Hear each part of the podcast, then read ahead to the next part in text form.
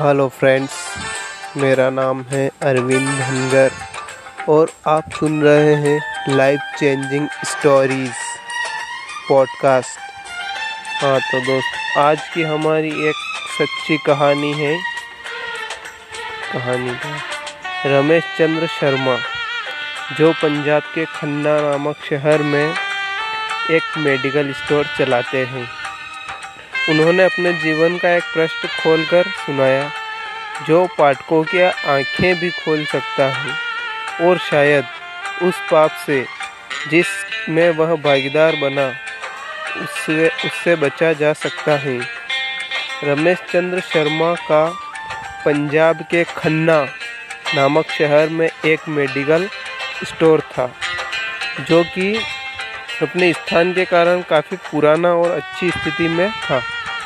लेकिन जैसे कि कहा जाता है कि धन एक व्यक्ति के दिमाग को भ्रष्ट कर देता है, और यही बात रमेश चंद्र जी के साथ भी घटित हुई। रमेश जी बताते हैं कि मेरा मेडिकल स्टोर बहुत अच्छी तरह से चलता था, और मेरी आर्थिक स्थिति भी बहुत अच्छी थी।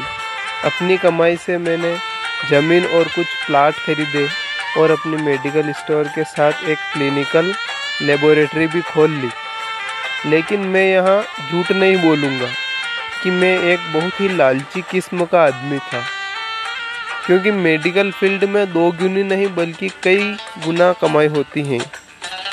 शायद ज़्यादातर लोग इस बारे में नहीं जानते होंगे कि मेडिकल प्रोफेशन में दस रुपये में आने वाली दवा आराम से सत्तर अस्सी रुपये में बिक जाती है। लेकिन अगर कोई मुझसे कभी दो रुपये भी कम करने को कहता तो मैं ग्राहक को मना कर देता। खैर, मैं हर किसी के बारे में बात नहीं कर रहा हूँ, सिर्फ़ अपनी बात कर रहा हूँ। वर्ष 2008 में, गर्मी के दिनों में एक बूढ़ा व्यक्ति मेरे स्टोर में आया। उसने मुझे डॉक्टर की पर्ची दी, मैंने दवा पढ़ी और उसे निकाल लिया। उस दवा का बिल पाँच सौ साठ रुपये बन गया। लेकिन बूढ़ा सोच रहा था उसने अपनी सारी जेब खाली कर दी, लेकिन उसके पास कुल 180 रुपए थे। मैंने उस समय बहुत गुस्से में था। मैं उस समय बहुत गुस्से में था, क्योंकि मुझे काफ़ी समय लगा कर, क्योंकि मुझे काफ़ी समय लगा कर उस बूढ़े व्यक्ति की दवा निकालनी पड़ी और ऊपर से उसके पास पर्याप्त पैसे भी नहीं थे। बूढ़ा दवा लेने से मना भी नहीं कर पा रहा था। शायद उसे दवा की सख्त ज़रूरत थी। फिर उस बूढ़े व्यक्ति ने मेरी मदद करो। मेरे पास कम पैसे हैं और मेरी पत्नी बीमार है। हमारे बच्चे भी हमें नहीं पूछते हैं। मैं अपनी पत्नी को इस तरह वृद्धाश्रम में मरते हुए नहीं देख सकता। लेकिन मैंने उस समय उस बूढ़े व्यक्ति की बात नहीं सुनी और उसे दवा वापस छोड़ने के लिए कहा। यहाँ पर मैं एक बात कहना चाहूँगा कि वास्तव में उस बूढ़े व्यक्ति की दवा की कुल राशि 120 रुपए ही बनती थी। अगर मैंने उससे 150 रुपए भी ले लिए होते तो भी मुझे 30 रुपए का मुनाफा ही होता। लेकिन मैंने लालच ने उस बूढ़े लाचार व्यक्ति को भी नहीं छोड़ा।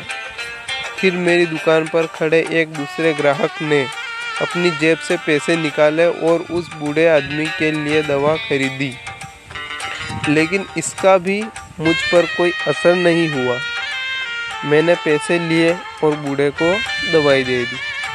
समय बीतता गया और वर्ष 2009 आ गया। मेरे इकलौते बेटे को ब्रेन ट्यूमर हो गया। पहले तो हमें पता ही नहीं चला, लेकिन जब पता चला तो बेटा मृत्यु के कगार पर था।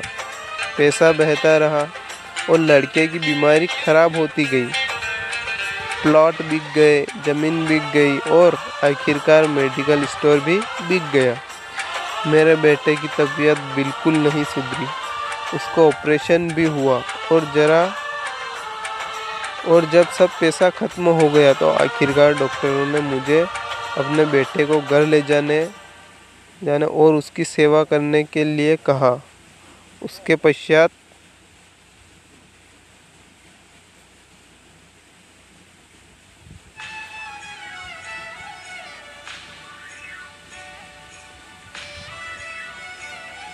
घर लाजाना को और उसकी सेवा करने के लिए कहा। उसके पश्चात 2012 में मेरे बेटे का निधन हो गया।